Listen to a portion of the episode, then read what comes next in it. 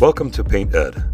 PCA provides painting contractors with connections they need to grow their business. To find out more and to become a member, visit PCAPainted.org. Find more great content like this on PCA Overdrive. A subscription to the platform is included with membership. For all of you non members out there, sign up for a free trial. PCA Overdrive is available on the App Store and Google Play. This episode is brought to you by 3M, PPG, and Breakthrough Academy. Welcome to PaintED. My name is Orlando. I am your host. So glad to be here today in the studio, ready to rock and roll. I got Daniel Honan on from Bookkeeping for Painters, and today is a great day to talk about your finances. Why? Because as you're listening to this, you are probably smack dab in the middle of, of uh, the, the slow season, and you might be wondering where on earth is my next paycheck going to come from?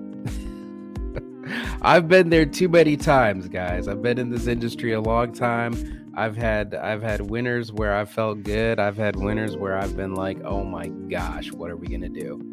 And and I know those conversations that you have at home where you're worried, you're concerned, you uh, don't see a path forward, and uh, you know you make it through it, right? You make it through it. Eventually, the sun comes out, the the the leaves on the trees start growing again and people start painting again. And you have to start thinking to yourself, what can I do to not put myself in this position again? You owe it to your family, you owe it to your spouse to, to just provide at least one worry free winter. I should put that on a shirt worry free winter. You know what I mean? Like that, that has to be our goal. That has to be our goal and and every year I, you know the pendulum swings you know when when the springtime hits and summertime hits and and the work is plenty every episode it seems like i have is about where do i find the workers where do i find you know how do i get the work done and then you know school season starts uh things you know it gets a little crisper outside and all of a sudden where do I find the leads? Where do I find the leads? Where do I find the leads? And you're in this state of panic. I want you to imagine a world where busy season and slow season, you weren't worrying. Busy season or slow season, you had enough money in the bank. Just imagine what that would look like. Imagine what it would look like to be able to just relax a little bit in the slow season. I've had a couple of those winters too where we're feeling good. We can slow down. We can relax. We can recoup, right? We're not always on the rat race. Well, the thing about that is that in order to get to that place, you got to know your numbers. And too many of us just don't know them. And and I'm I'm I'm I'm the first to admit that look, my background in fine arts did not prepare me for a business world where I had to understand accounting. Now, I'm taking classes, okay? I, am going through my managerial accounting class in uh in, in my MBA. I'm doing pretty good. You know, I'm gonna cross my fingers on that one. Hope that hope that keeps going. But I'll tell you what, your mind, your the the analytical mind that that crunches the numbers and understands business finances it is it is not natural for me and and chances are you got into, into this business because you're the type of person where that might actually not be too natural to you but it's not impossible to learn it's not impossible to learn you can learn this stuff you can know your numbers and we're bringing we're bringing the heat today all right we're bringing we're bringing bookkeeping for painters on to talk about this topic before we bring them on, let's go over a couple of show notes and announcements. First, if you want to listen to this via audio, of course, subscribe. Make sure that you're subscribed on Apple Podcasts, Spotify, um, where, where else? SoundCloud. Okay. But if you want to watch the video portion, which, you know, sometimes I learn a little bit better when I see the words coming out of somebody's mouth. I recommend downloading PCA Overdrive, where you get 600 hours of video content. It's $5.99 a month for non members. But if you're a member of the PCA, which I highly recommend you doing, it's free with your membership. Great added value coming from the Painting Contractors Association. Um, make sure that you check out my book, Sprint. And this time of year, let me tell you, folks, I get a lot of calls to go around the country and speak about the topics that I cover in Sprint. And what I cover is product uh, productivity management, project management, um, estimating. Okay, estimating is one where 90 99% of the industry is doing it wrong. And as a result, your jobs are all over the place. They're all over the place. Sometimes you do good, sometimes you don't. We cover how to estimate in Sprint OS. Uh, I also have a YouTube channel, Craftsman Painter. Make sure that you subscribe. Plenty of great videos on there explaining our systems. Great stuff.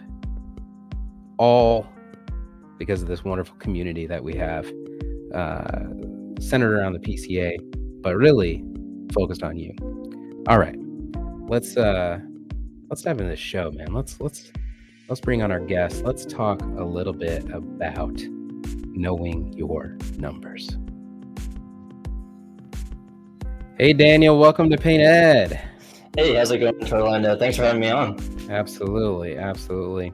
So, so Daniel, you guys at, at Bookkeeping for Painters, you you service a lot of paint contractors, specifically paint contractors, and so you guys are in the numbers all the time. You are having those heart to heart conversations with contractors, especially this time of year where things are slowing down, the cash is getting tight. What is the thing that is keeping contractors up at night with regarding their numbers? Yeah, I would say this particular time of year, it is the cash flow for sure. You know, we're the leads are slowing down, like you you mentioned in the intro, and there's a worry of okay, am I going to be able to cover my overhead costs as we move into the slower period? What do I what what changes do I need to make? What cash flow strategies can I use? Uh, you know, it's not a good feeling to see that that bank balance decrease month after month. So that's definitely the most uh, timely thing that folks are thinking about right now. Mm-hmm. And um, and then just generally speaking, I think another big one is is knowing what your numbers should actually look like. I think a lot of folks uh, struggle to get that information of what, what should my numbers be, and that's you know part of it's personal based off your goals and what you're doing in your business. Um, but uh, it, it, does help to understand what other folks have accomplished and, and, and to be able to compare where you stand versus your peer your peer group basically. Yeah absolutely. You know and eh, that's a tricky balance because in this industry i think that there are a lot of people who can have a little bit of an ego about it and there are people who will flaunt and boast their numbers and uh, you know, it's it could be a little bit of a pissing contest if if I'm being, you know, uh, if I could be perfectly crude and honest with you. sometimes there's that element of it. Um, sometimes we don't get the full picture. Um, but the the the important thing I think here is knowing how to understand and dissect where the money goes from the job, right? Because when we um, you know, I think for a lot of people, they they'll bid in the and and they're doing some type of bid system that is basically going to cover their labor and materials. And if they're able to profit on top of the labor, or profit on top of the materials, then um, then then they call it good.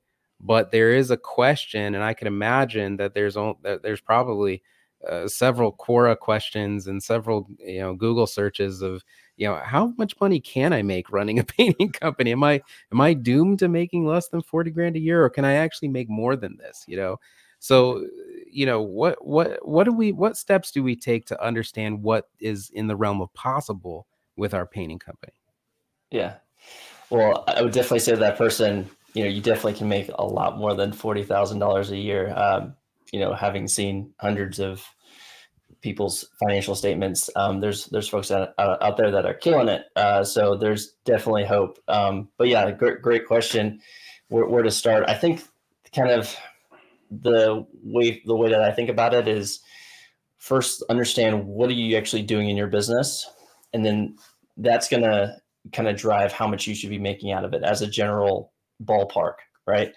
So the numbers that I start with, or the number I start with, is what should you be making your business if you're a passive owner, meaning that you are not in the business. If you set your business up so someone else is running it, what should the business just be generating in profit, like net profit?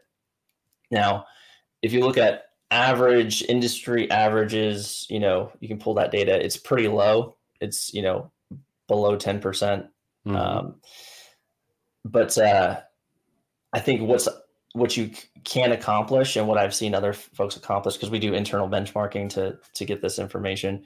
Um, 15% seems to be like a, a, decent attainable goal, meaning 15% of revenue goes to the goes to the, uh, the the net profit, bottom line profit after you pay for everything, uh, to include job site uh, costs and also overhead costs.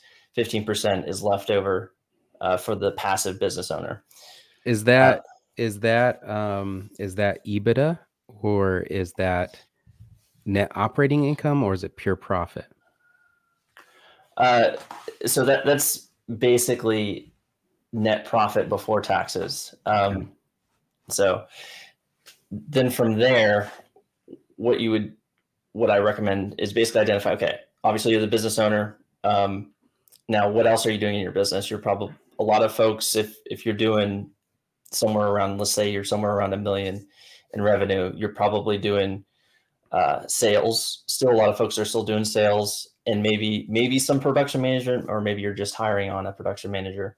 So this the sales role usually you um, what you should be getting paid for that is what you would pay someone else to do the same thing, right? So typically a salesperson gets paid somewhere around eight percent um, of whatever they close. So if you're the salesperson in the business and you're closing all the work, um, you would add 8% to that 15%. So you should be making at least 23% in your business.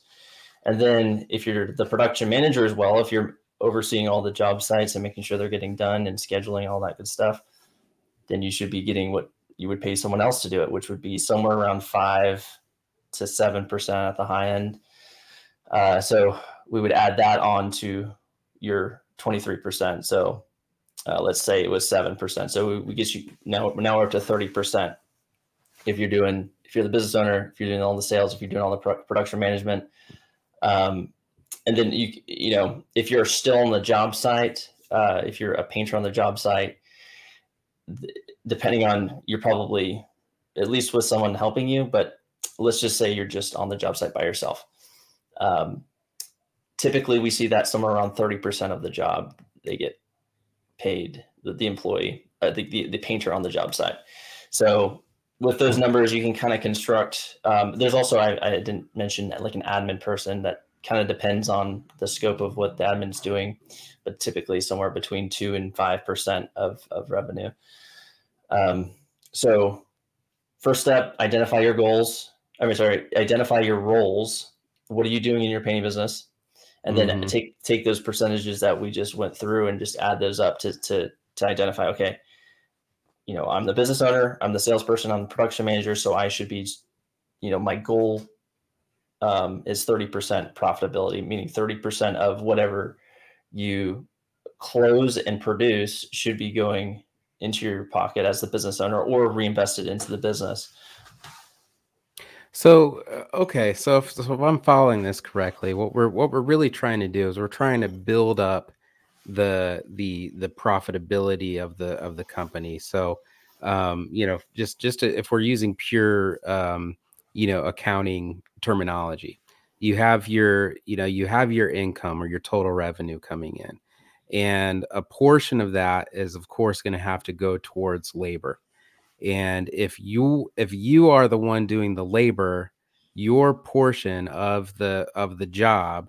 and let's just say we're taking um, let's let's use a number uh, an easy number a thousand dollar job a very short job maybe one or two days right So a thousand dollars going towards labor revenue. We'll put materials aside. We'll just put that aside for a second. So if if we're going to bring in a thousand dollars, you're saying that the labor portion of that is going to be three hundred dollars. Yeah. About that's thirty percent. 35% is typically what we see. 35. So 350, about three right. 350 bucks going towards the labor. Okay. And then we have to build on top of that. And we know that there's going to be a sale fee, right? Like there's going to be, uh, you know, a sale, uh, whether that's you doing the sale or somebody else doing the sale, a portion of that job has to go towards the salesperson. How much did you say that was? It's around 8% usually. Around 8%. So that's an 80 bucks of that job going to the salesperson, right? Because right. 8% yep. of a thousand, $80, yep. right? Okay. So then on top of that, you have the project management fee. How much, how much was that? If five between five and seven percent. So if we just say seven, that'd be seventy. Another seventy bucks. So yeah. that so that puts us at five hundred dollars. So half of so half of the the cost of the job is labor, production management, and the sale, according according to your internal benchmarks that you've seen across your own customers. Correct. Right. Okay. And so then on top of that, you've got the owner payout? Is or is there something else that i'm missing? Um that 15 yeah basically what's left over after paying everything else is kind of what what we call discretionary earnings. So that that 15% what i mentioned in the very beginning basically after everything's paid there's money left over for the business. And sure. as the owner the owner is going to be assuming you're uh, taxed as an s corp or at your sole proprietor, which 99% of folks are, you know, sure, or, or partnership is going to go, they're going to be taxed for it. So, yeah, um, that 15% is basically what's left over. Yeah. What's left over. So, so I'm I'm adding this up, and I and I haven't talked about our, our overhead expenses yet, but we've got so we add 15%. That's another $150. So we're at 650, meaning that there's a remaining $350 to to basically that's your net operating income that's what you're going to run the business on right? All of your expenses.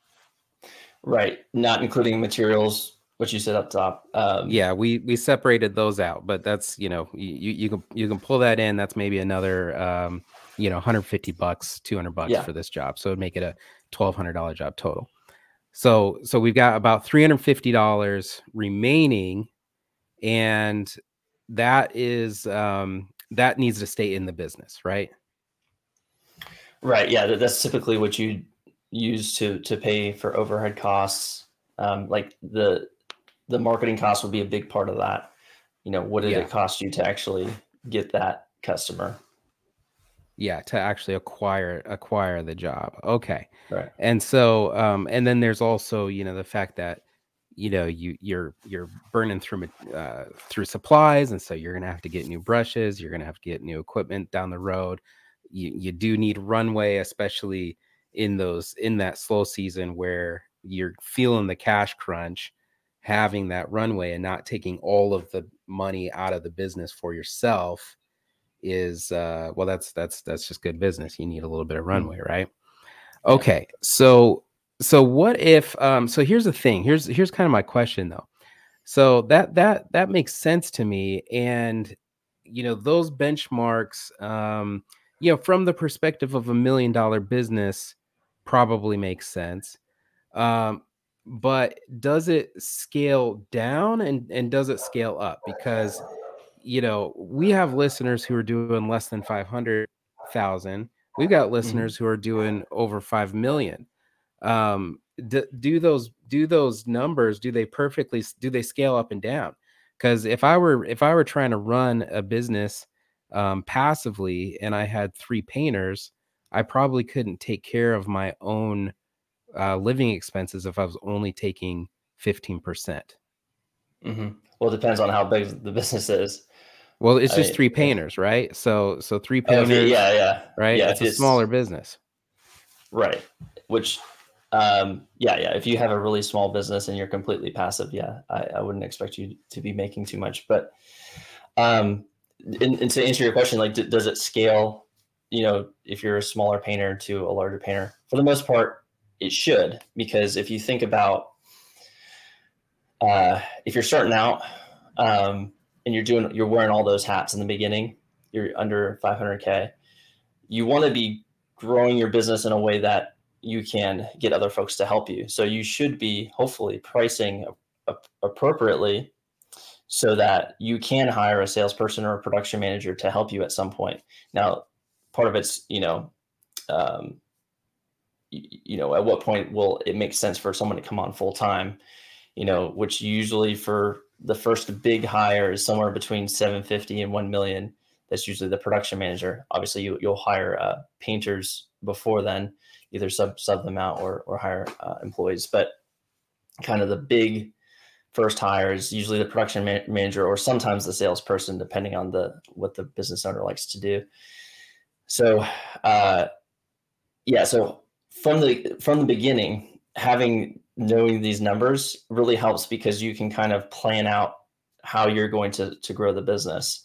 Um, not only for what you should be pay, paying yourself, but also what you should prepare to pay other people, because you know that that production manager if you know that they're going to be paid around 5%, then you can plan accordingly for that first hire. Um, when you're, when you, once you hit 750,000 and you feel the, like you're, you're really run ragged doing the sales and the production management, uh, you need some help. Now you have a, okay, a ballpark. I should be paying this, the, the production manager somewhere around 5% or so. Um, and hopefully you've, your pricing uh, to allow for that to happen because if you're underpricing significantly, it will be very difficult to to bring on that production manager. Which I think you said in the at the top, you know, one of the biggest issues that you've seen, and then I've definitely seen as well, is is pricing, getting that right, especially in the beginning, making sure you're you're building in enough margin to, you know, not only make enough money for yourself, but also allow you to grow and to bring other folks on to help you.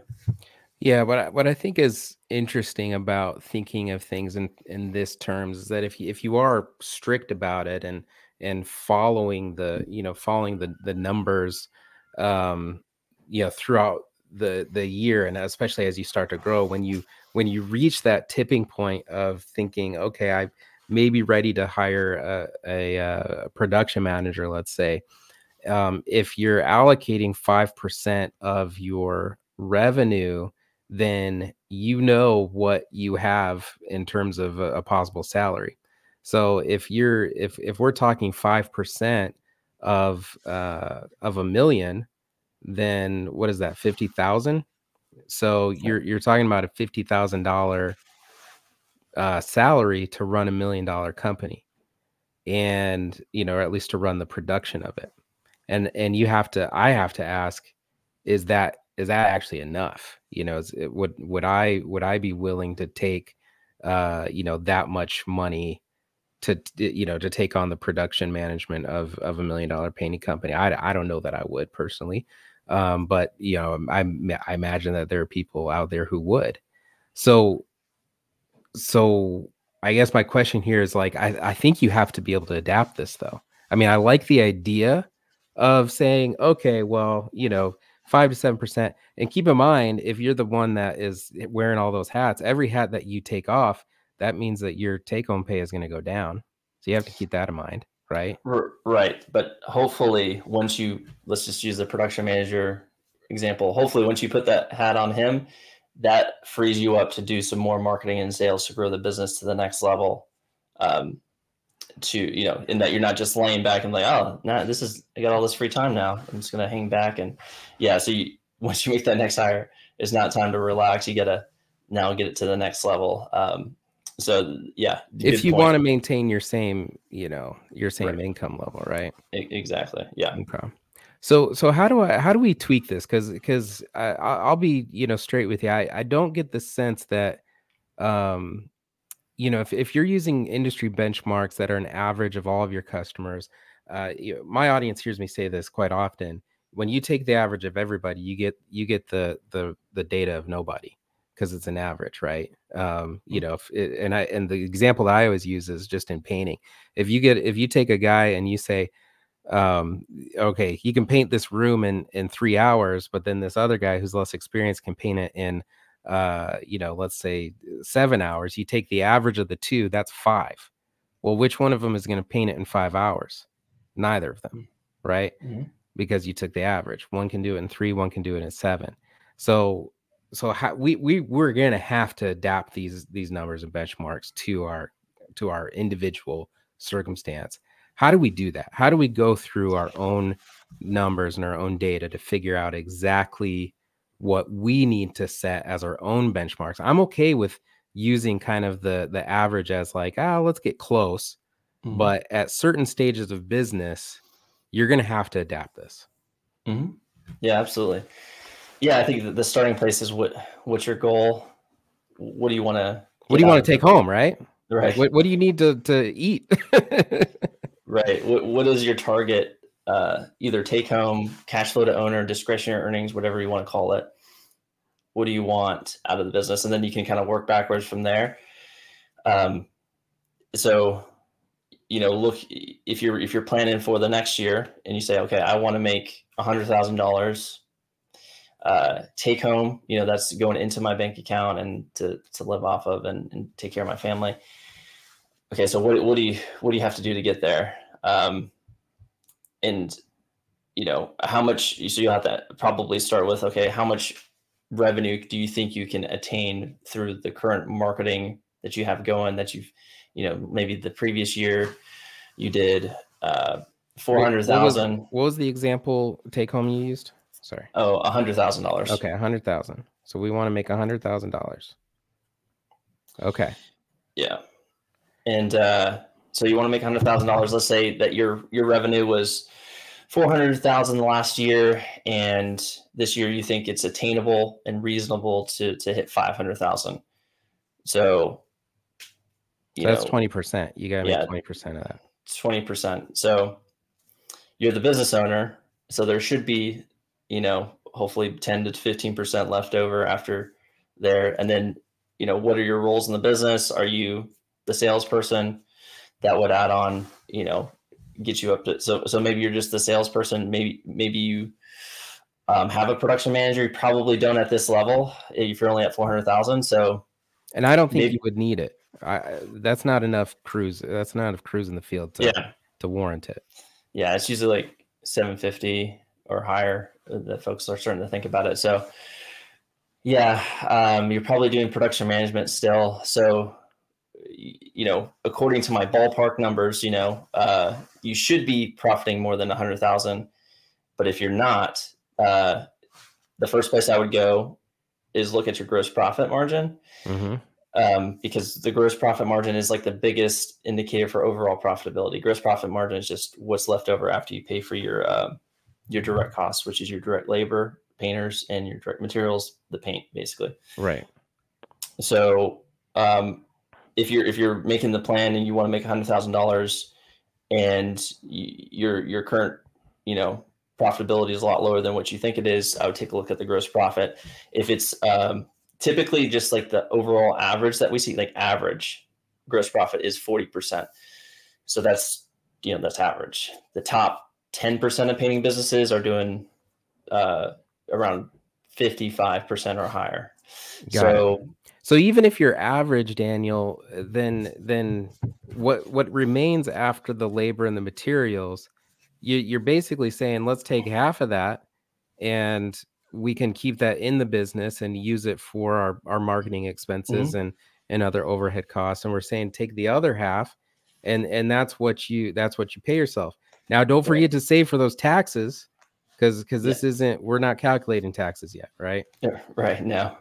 And, Yeah. and that kills people that, that's killed me more than once so the, you know you just gotta i think a lot of people they look at their quickbooks they look at that net profit at the very bottom of- the Mhm. of the profit and loss statement and they and they think oh we, we did pretty good you know but then they look back and they're like well where is that money it, Yeah. it's gone you spent it you know it's, Yeah. it's not in the bank you spent it and now you have to pay for taxes so Yes. because it doesn't because it doesn't show what you owe in taxes in your in your profit and loss statement unfortunately Yeah, great point. Yeah. This is before taxes. Unfortunately, if you hit any level of success, taxes are going to be your biggest expense. So uh, that is something to definitely keep in mind, and that's going to be somewhat variable depending on your your income tax bracket, what type of entity you are set up as. Um, I think folks that are in this this level that we're talking about, you know, trying to hit uh, 500k, Mm-hmm. they they uh, wait. They don't evaluate what entity they're they're in, and they get hit hard with taxes. Um, you know, one year because they hit got kind of to the next level, and then they got hit really hard with uh, self employment taxes, Mm-hmm. which is basically when you're you're sole proprietor or an LLC taxed on your personal tax return, an LLC disregarded entity, and you as as that entity or even a partnership, um, LLC taxed on a partnership. Um, every dollar that they um, profit is taxed at the self-employment tax rate of 15.3% and then on top of that you got your your uh, your tax bracket tax Right. so it's yeah folks around the $500000 you know uh, basically profiting over 60000 so maybe it's the first time they made six figures then they get hit with a nasty tax bill. So for for some someone that's trying to hit uh, six figures for the first time yeah don't get surprised. Um, definitely evaluate if you're in the right uh, entity. Usually an s corp not all the time not for every state but mm, 95% of the time switching to being taxed as an s corp makes sense um, for folks that are profiting over $60000 in taxes i mean sorry Yeah. $60000 in their business yeah Yeah, absolutely. So so okay, so so let me let me kind of review here because this there's some of this is that is coming to coming to light and and I and I go back to that question of that Google question, you know, or, or maybe that Chat GPT question of how much can I make in my painting company, you know, like how much can I actually earn? And uh, if we go back to that five hundred thousand dollar target, which is which is pretty attainable in in uh, I, I would say most markets very very small very very small towns it's a little tricky you know? But like in most markets 500000 pretty pretty attainable um, especially if, if you're just looking for a nice lifestyle business. That's that's going to be oh how many painters would that be? Like uh, you know five to seven probably i, I would say because the everybody everybody online always like oh a, a painter should make a hundred thousand dollars a year and it's like not all of them okay? Not all of them are going to make that this is not you know this is not realistic okay? Sometimes you you find somebody and it's like oh wow you made sixty thousand dollars luckily i paid you 30 you know? So so here's the thing. So if we if we try for 500000 in revenue and our our goal is to make a hundred thousand dollars in income before taxes are taken out which means that if you're if you're a sole proprietor you're gonna be living off of like 70 you know, like you're living off of significantly less right? But that's let's just say that's your goal okay? That means that that's going to put an additional or if you're so if you're if 20% you're taking and your gross profit is 40% that means you're going to be running your business off of 20% or about $8,333 a month. So so what you have to ask yourself is can can I a hit the $500,000 top line revenue and b can I keep my business expenses below 8 or at or around $8,000 and can I keep my labor and materials below 60%. If you can hit those, you've got a $100,000 income. Yeah, yeah, and I think that of that that eight thousand three hundred dollars per month that you you mentioned, most depending on the how you're getting your your your leads, um, but for for a lot of folks that are trying to use paid advertising, a lot of that will probably go to marketing. If you're really good at referrals and uh, getting repeat clients, maybe you can do deal with less than half of that. But uh, of that eight thousand, you know, um, you know that probably up to half is really going to marketing um, for for some some folks because marketing costs usually run between five and ten percent of revenue. Yeah. Uh, so So you got to be prepared to pay to pay quite a bit in the marketing. Yeah. If if unless you're really good at referrals and and stuff like that. Mhm. All right. All right. I'm I'm following with you.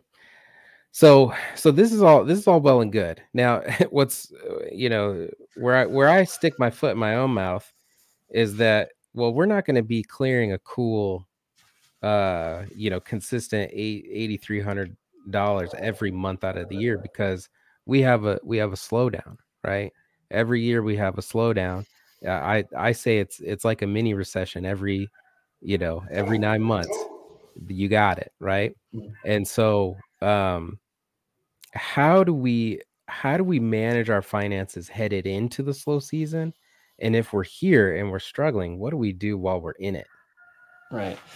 Yeah, it's a great point. Uh, so this comes into cash flow management, and uh, you know the first thing you want to do is is acknowledge like this is a thing that's going to happen every year. Yeah, so you have to prepare for it. Um, a lot of folks like to use the profit first system, sort of for this. So uh, there's a bit a book written by M- Mike Michalowicz, basically just having separate bank accounts to um, put your money uh, certain uh, types of money into different pots basically like having a, a bank a bank account solely for your profit solely for to pay your own taxes uh, another bank account solely to um, pay for operating expenses another bank account solely to pay for payroll. Um, so kind of separating out having multiple bank accounts so you can easily see without having to kind of analyze your financial statements you can easily see um, you know how much money do i have in profit so far this year? You can look in your profit uh, bank account or your uh,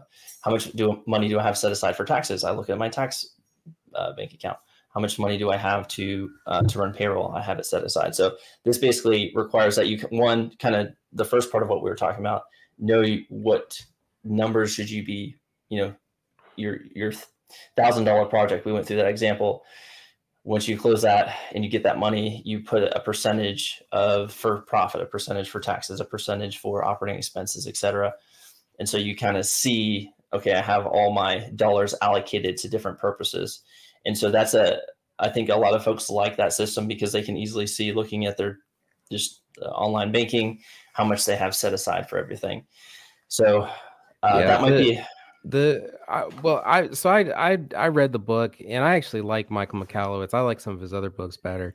Um, the the one thing that I would say about the profit first, the part that you mentioned, I like that idea of segmenting where the money goes to because because the principle is that if you have a small amount of money, you're gonna act like it's a small amount of money. So if you if you in your kind of operating expense account, if you had you know, if you had fifty thousand dollars or a hundred thousand dollars in it, you would probably spend as if there's a hundred thousand dollars. And Mhm. and this principle he he actually talks about in one of his other books called The Toilet Paper Entrepreneur, where which is kind of a crass analogy, but but the idea is when you have um, a big full brand new roll of toilet paper, you just you brrr, you pull it all. You you use a lot of toilet paper right. but when you are down to the the bare end you know you're you're being really you know careful and creative about how much you use right? And so that's kind of the principle is that if you only leave a small amount of money in that you know operating account then you're less likely to spend it frivolously. And if Mhm. you allocate and separate those things out that's the portion of profit first that i really like. What what I've found difficult when I was trying to to manage it was the idea of taking those percentages and every time a check comes in, putting the percentage in. I Mhm. found that to be a, a, a huge constraint on cash because what would happen is you have these expenses. Sometimes you have a quarterly expense or you have an annual expense that comes in and it's due now, but you've only allocated, you know, 5% of what comes in to Mhm. that account. And so you you don't have the money for that and what I, what ends up happening is you you know, especially if you you aren't really, you know, if you if you're if your take home pay is more ambitious than it is a reality, then you can put more money into accounts that you shouldn't and you can end up having cash like the cash flow problems are actually worse in that instance and then you end up transferring money from bank account to bank account the tweak that i did for seasonal businesses is where instead of thinking of it as i'm going to take 5% here and 10% here 20% here and 30% here and i put this this and this i looked at it more in terms of a calendar and saying okay in the next two weeks what expenses do I have coming up that need to be paid? And so I fill that first account up with those expenses and make sure that that's in there, right? So payroll, um, you know, any kind of subscriptions that you have, software fees coming out, your the amount that you have for your materials and, and that kind of thing, um, you know, meals and entertainment. Know how much you're going to be spending in the next two weeks and make sure you fill that up to that amount so that it's covered and you're not feeling the crunch there. And then pour the remaining balance into the next thing, which might be your more annual or quarterly expenses, the things that are coming out a little bit further. And then mm-hmm. once that's filled up, pour it into the next thing, which might be your your winter um, you know, your winter fund where you want to have a little bit of a runway so that you aren't feeling the crunch in other areas and then and then we're filling up you know the profit bucket so that we're, we have plenty of money to, to come home uh you know c- to come home to and i just for me it, you know the the every detail of profit first didn't work the the separation i liked that but the mm-hmm. way that the money was allocated i mm-hmm. i just found that i needed to have a much more um tailored approach to like what's coming out today right versus what's mm-hmm. coming out tomorrow and i think that that is that actually will probably segue into um, you know what what we really want to talk about towards the end here is that when you're feeling that cash flow crunch the convergence on cash is is one of the biggest keys like how quickly you get paid and how uh how soon or how far out your your outgoing cash is going so yeah. so can we um i mean if you if you want to push back on my yeah. uh uh no, no, right with profit first that's fine but no i mean i think it comes down to is really do you have a process in place that gives you the information you need to make decisions and does it work for you i mean yeah i think that's great that you you tailored it to your to your business i have uh, no qualms about that at, at all i mean i use profit first as well and i don't abide by everything he says either but just the general like you said the general idea of kind of putting different buckets is uh is useful um, it's not different than the envelope system, you know, really. Yeah. Yeah. Yep. Exactly. Uh, to, to get it to the what you yeah, had mentioned. strategies here for for c- cash flow convergence. That's what we call it right? In the accounting world cash flow convergence. Yeah so the, the the first thing is is making sure your profitability is is is good. So you know um obviously that's we talked about that in the beginning you know making sure you have profit margins. Um, but not considering that, let's just look at what can you do to improve cash flow. So it's basically one way to do this is to get paid faster. And then the second way is to delay expenses or to, to push them off as much as you can, um, to either to vendors or to whoever. And so the more of a, uh, a gap between where you can get paid faster and delay expenses, that improves the amount of cash that you have at any point in time. And so this is a, and I'll go through some de- detailed examples, but that's the general idea when you're when you're looking going into a, a cash crunch time period. That's what you want to kind of try to do. So to start with the first one, which is accelerate customer payments.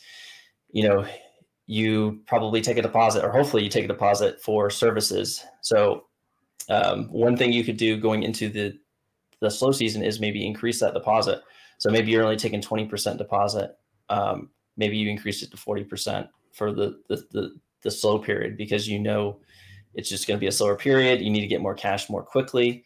Um, obviously, if you're not taking a deposit, definitely take a deposit. I know California has uh, some limitations on that. Take as much as you can, 10% or uh, whatever it is per the, the rules in California.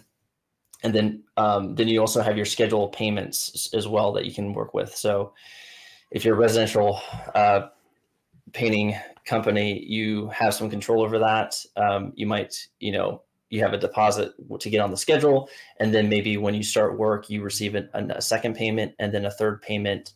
You know, when you finish as an option for maybe for longer term projects, or maybe you just take a 50% mm-hmm. deposit up front and then you take the other 50% once the job is complete. But bottom line is evaluate um, your getting paid quick quickly from your customers, especially going into the, the winter. Maybe you need to increase it at least for the winter so that you can get that cash more quickly. Uh, for- yeah, I you know some people have um have personal qualms with that, like they feel weird about it. I mm-hmm. don't. Um, I you know you, you get burned by customers enough that, that it's just like no, you're we're, we're gonna make sure that the costs of your job are, are paid for up front. So so I actually have them pay for the cost of goods sold up front. Mm-hmm. I, I calculate that up because as long as as long as I have my labor and materials covered, then I don't have to worry about the the guys getting paid. I don't have to worry about the paint store getting paid. And if my guys are paid and the paint store is paid, then we can stay in business. You know, because if because yeah. once your guys quit or the paint store says sorry, we can't, you know, you can't buy this here anymore, then you're done. You can't you can't keep going. So it, you know, it doesn't matter how much you need this job or how much you uh you know how much oh there's th- this big job and at the end of this job we're to make a lot of money. That doesn't matter you know when when people are pissed at you because you're you're slow to pay uh you get the you get the cost of goods sold up front then that you just pay you don't have to worry about it. Yeah I, I, I highly agree. I think yeah getting 50% deposit or somewhere around there is awesome uh, and it's it just makes your life a lot easier um, maybe and, and, I've never, you know, and I recommend this a lot because it's an easy way to increase cash flow. Um, I've never had somebody come back and say this has really helped hurt my sales. No one's come back and ever said that to me. I don't think, you know, customer customers are as in tune or like they don't. I don't think they're going to have as much of an objection as you might think. Most folks, I, have probably I've probably had three people over the course of my career object to down payments, like yeah. period and and and they uh, were not people I, I should have worked with. Yeah, yeah. You know, yeah. they're they're a pain. They're they're mm-hmm. they're a, an absolute pain. Yeah, yeah. So take deposit. Uh, I recommend fifty percent if you get it, and then uh, for commercial side of things, that's you, you have less control over your payment schedule if you're working under a, a general contractor. Basically the biggest thing you can do is is get those invoices in. As soon as work is done the second that thing is done submit that invoice so you can get paid as quickly as possible from them um, per their process. Yeah you um, can also you can also i mean you can negotiate you know and and and i would not be afraid to to be a strong negotiator. One thing that you could do is uh you could do something like um uh they call it 210 net 30 so so the um, basically what you would do is you would say, I'll give you a two percent discount on this invoice if you pay it within 10 days. Otherwise, it's net 30, you know, mm-hmm. which is which is typically what they want. They usually want a net 30. Some crazy people want net 60. Whatever whatever that term is, fine, whatever. If if you can float it and and that's the game that you're in, great. But if you want to incentivize speed and you have to understand you know how the time value of money works if if you if you if the money in your bank account is more available today at a discount than it is 30 or 60 days from now then you would be willing to to to make that discount and so right. you could do a 210 net 30 310 whatever whatever that percentage is of the discount mm-hmm. whatever that second term is that i would i would make that as an offer. Hey, I'll give you two percent discount if you pay it within ten days. Mm-hmm. Yeah, and that that could be the difference between you making payroll and not making payroll. Exactly. They, you know, so yeah, definitely um, awesome advice there.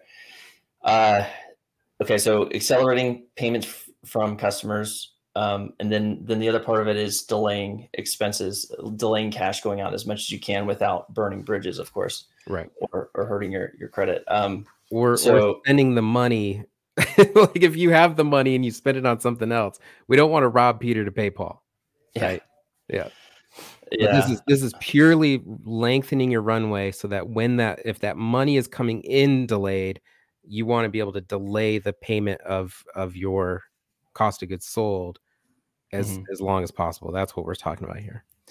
Yeah, and, and the first basic thing is getting vendor accounts with Sherwin Williams, Dunn Edwards, your local Benjamin Moore store, whatever the case is. Actually, setting up a credit account with them. Uh, just talked to a business owner the other day. He was really worried about cash flow, but guess what? He wasn't taking a deposit, and he was also didn't have a vendor account set up with Sherwin Williams, so he was just paying it all in cash uh, or with his business checking account. Um, so don't be afraid of of, of that cr- type of credit because that is a very inexpensive line of credit, and that's going to give you 30 days um, before any kind of interest will even be considered. So in in most cases. So getting a vendor account with Sherwin Williams or whoever you're doing, you're buying purchasing paint from, um, and then the another thing you could do is uh, get a business credit card um, if you don't have one already, and you can even lengthen the the because just to go back to our example, we said we want to um, for our deposit we want to get our cost of goods sold up front. So if we get paid for the materials, we hold on to it, but then we put it on credit. So we're getting to keep that cash, you know, now, but we're delaying the outflow of it for 30 days. Then we can take a credit card and pay down the Sherwin Williams balance. So that buys you another 30 days of interest free because usually credit cards don't charge you interest in the first 30 days. So you just, you know, that just get got you 60 days where you get to held on your your uh, your materials cost. Um, so that that can be huge. Just a, a, long period of time to keep that money in your business. Uh, so vendor accounts, extending that. What, what I'll also mention, you know, with if if that scares you, because that scares me, because I'm just you know not not disciplined enough. But it what you can also do with your vendor account, um, especially if you if you go to Sherwin, they actually have the ability to create multiple job accounts under a single job, uh, a single um, company account.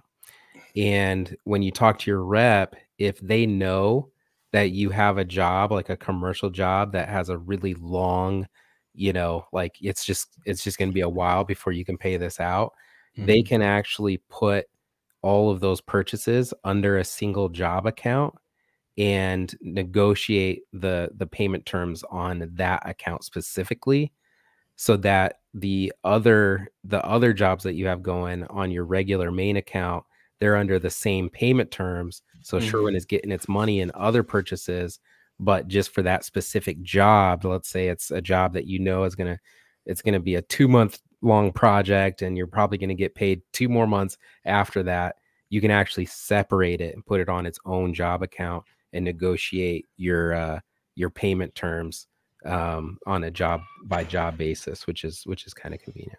Oh yeah, that, that's that's awesome. So if you're doing residential, commercial, you get those commercial jobs, start that sub account. Yeah, that's that's great.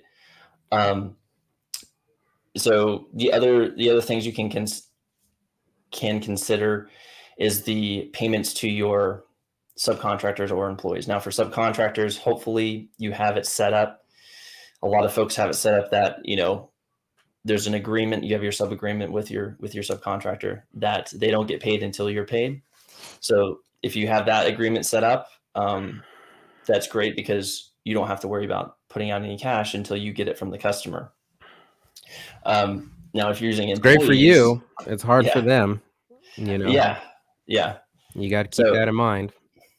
Mm-hmm. absolutely. And then the other scenario you might have employees right and so you're likely having to pay them weekly, bi-weekly. Uh, that's bi-weekly is usually weekly or bi-weekly is what, what I see. Um, now you can change that, right?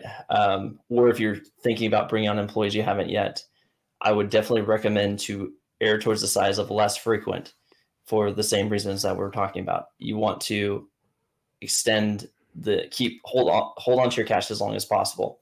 So um, maybe bi-monthly like mid-month and the beginning of the month starting out especially um, you can always make it quicker like you can always pay your, your your folks more quickly but it's hard to make that negotiation with your employees hey going you know uh, because of cash flow issues we have to pay you less frequently now when they're used to getting paid weekly so yeah well so what, what i would what i would recommend on on in terms of employees because you know most of them are, are living paycheck to paycheck anyway so you, you really don't want to mess with their money you know i mean they, and they're they're the ones giving the giving you the project and everything um you know there are going to be errors you know you're going to have errors and and that's going to mess them but the thing is like you got to realize they are living paycheck to paycheck so don't mess with their money the what I, what I do recommend is that your um, that your pay period ends a week before the payday. So so what a lot of people will do is they'll run they'll run it every 2 weeks but they'll end their pay period like the same day that they have to run payroll basically. And that that gives you like no time to collect on the jobs that they're being paid for. And so if you end the pay period a, a week ahead of time, so it ends on a Friday, then you have time to collect on all the work that they completed and and that gives you about a week until you know well it's not completely a week but it's you know gives you the weekend and the first few days of the of the next week to actually converge on that cash to get the mm-hmm. payment from the customers so that on the following friday when you when the payroll hits that you you've given yourself you've given the company a little bit of time to collect more money that's that's yeah. what i would recommend yeah no that's that's a great recommendation. Um and the, the, the objection of you know they're living paycheck to paycheck. The and, and this is not the first strategy that i would employ for to increase your cash flow. Like you should definitely do the other things first before you start decreasing the, the amount of times you're paying your employees. But it has to be on the table because at the end of the day, they are getting their livelihood from your business. You want to make sure your business stays in business, otherwise, they will lose a job. So you have to prioritize the business over your employees. Um, we obviously want to take care of the employees, but the business has to keep going because that's how everyone's getting their livelihood. So, you know, obviously this is not the first uh, strategy you want to employ. You definitely want to get your vendor accounts, get your credit, business credit cards, do the strategy we've talked about already if it comes down to it and you still are really struggling with cash flow and you're paying your folks weekly, you might need to have a hard conversation. Yeah. Yeah. And I mean, this time of year, um, when, when things are slowing down, you know, one, one thing that you could do, I mean, you're to, there, there might be layoffs that, that might be the case. I think this is, this is why a lot of people have switched to the subcontractor model is because they feel they feel less guilty about laying off a sub as if they're you know not people too with families but whatever. Um they uh but you know like they lay off people. Well you know what you might consider preemptively is just reducing hours. Like if you know ahead of time that you're slowing down instead of you know scheduling people like full you know full day shifts full 40 hour shifts knowing that your your job runway is getting short, you might switch to a 4-day work week. You might, you know, bring some people on half days. Like slow, you might have to actually slow your production down um, so that they're getting some hours um because you know you you are a business owner like and a business owner has responsibilities like you said daniel you know you have responsibility to the business but but you also have responsibility of those people because the people are the business. I mean, a painting contracting company, uh, most of them don't have don't have shops. Most don't, you know, most don't even have vehicles to the company's name. Uh, the business is the people, and so if if you're not taking care of those people, and and you know coming together and say, hey, look, we're slowing down. We're, we have to reduce hours. You know, that's that's how we're going to get through this. It's going to, you know, you, you make less on on a pay period, but you know go go rest, go you know decompress, um, you know recoup from the summer burnout, that kind of thing. But you got you got to you got to take care of your people. I just I, I believe that so firmly. You know, mm-hmm. you got to take care of those people. Absolutely, yeah, I agree too. Yeah. Okay, so so I I I like the I like the the narrative that we built here because you know the, the the first thing that we talked about is the fact that this time in particular not knowing your numbers will bite you it will bite you but to the people who are out there making less than $50000 a year we've laid out a plan that even with the $500000 business which is pretty attainable that you can you can have a six figure income before taxes. Lay that one out there. On a five hundred thousand dollar, uh, you know, revenue, easy, pretty attainable. But the seasonality it gets to us, right? It, it can get to us, it can creep up on us. And so, what we need to do is we need to make sure that we have those systems in place so that we're converging on the cash quickly, that we are eh, holding as much money in the in the bank account as possible by deferring the payments that we can, all while taking care of our people. That's not that's not that hard at all, right, Daniel? Sounds easy. What what advice would you give to to a, a, paint contractor who is kind of in the midst of struggling through this and just and just needs needs help? They need assistance. Where where should they go? So yeah, if you're struggling with knowing your numbers and what they mean, or how to save in taxes, maybe you're getting hit with a big tax bills, or you don't know don't know where the cash is going you don't have a clear vision of what your finance function in your business, uh, you can definitely reach out to us at bookkeepingforpainters.com and schedule a free consultation. And uh, glad to sit down with you and you know go through what challenges you're facing and see if we can put something together to help you out. Awesome. And and if our contractors get this right, Daniel, what does their life look like? Yeah, so knowing your finance function is you know where the cash is going, you know your profitability, you know your margins, you have a clear vision of where you want to go and how to get there.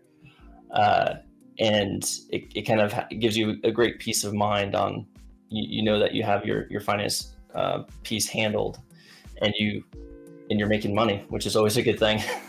Absolutely absolutely. Daniel great conversation. Thanks for for jumping into the thick of the numbers with me uh, I, I I believe that our audience is going to appreciate the the work that you've done today. Make sure that you check out Daniel with uh, Bookkeeping for Painters. Daniel, thank you so much for being on the show. Absolutely. Thanks, Orlando. Have a good one. All right, folks, there we have it. Daniel Honan with Bookkeeping Painters, uh, Bookkeeping for Painters, one of our uh, uh, proud industry sponsors. We're so grateful for the work that they do to move our industry forward. Um, this is this has been a nuts and bolts conversation. I'll tell you what, and that's important to have. It's important to have these conversations about the reality of your financials. I think a lot of people um, in our industry they they talk good games. They can make you feel inadequate. They can th- make you feel like you're not doing enough. But here's here's what I'll say. Um, you know, I've had some deep personal conversation with folks that are throwing up some massive numbers. And when it comes down to it, they're still feeling the fear. They're they are not having a worry-free winter.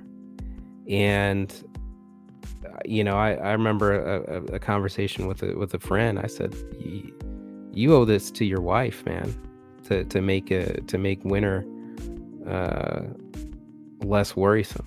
You know like you you owe it to her. And and i mean that uh, you know you got to wake up at some point right? And so you know what what i'll say is that every business owner has a number. Well there's two numbers. They have two numbers. They have the number that this is what it's going to take for me and my family to survive. You know this is what it's going to take for us to eat to pay our bills to to not run ourselves crazy because we're, you know, surviving on rice and beans, but we we go to the movies. We save a little bit of money. That I'm that's the number that I'm talking about.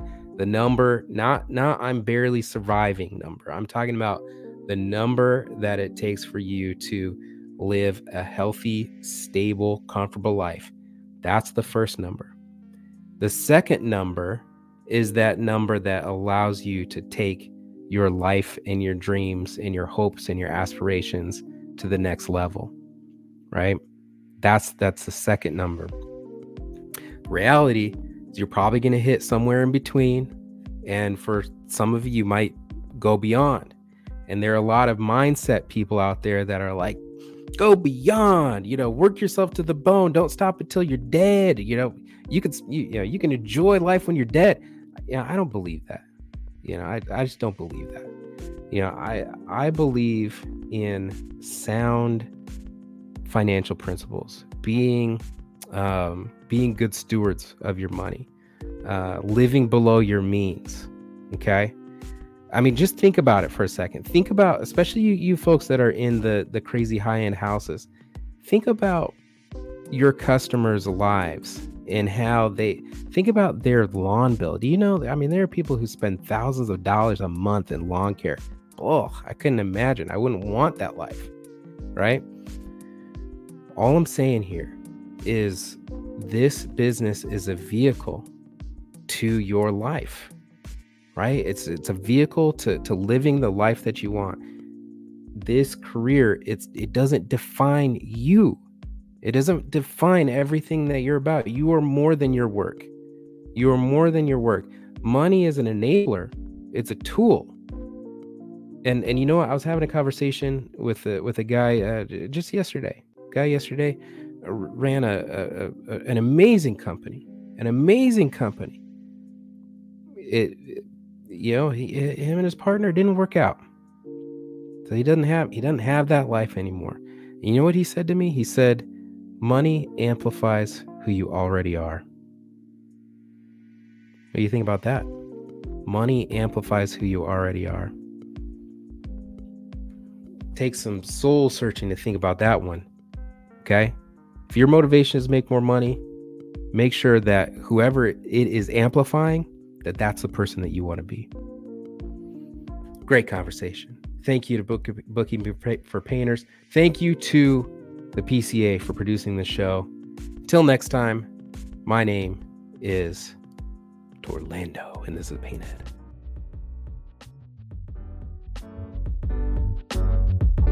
PaintED podcasts are produced by the Painting Contractors Association and are made possible by members and industry partners. To find out more about upcoming education opportunities or for more information about joining PCA, visit pcapainted.org.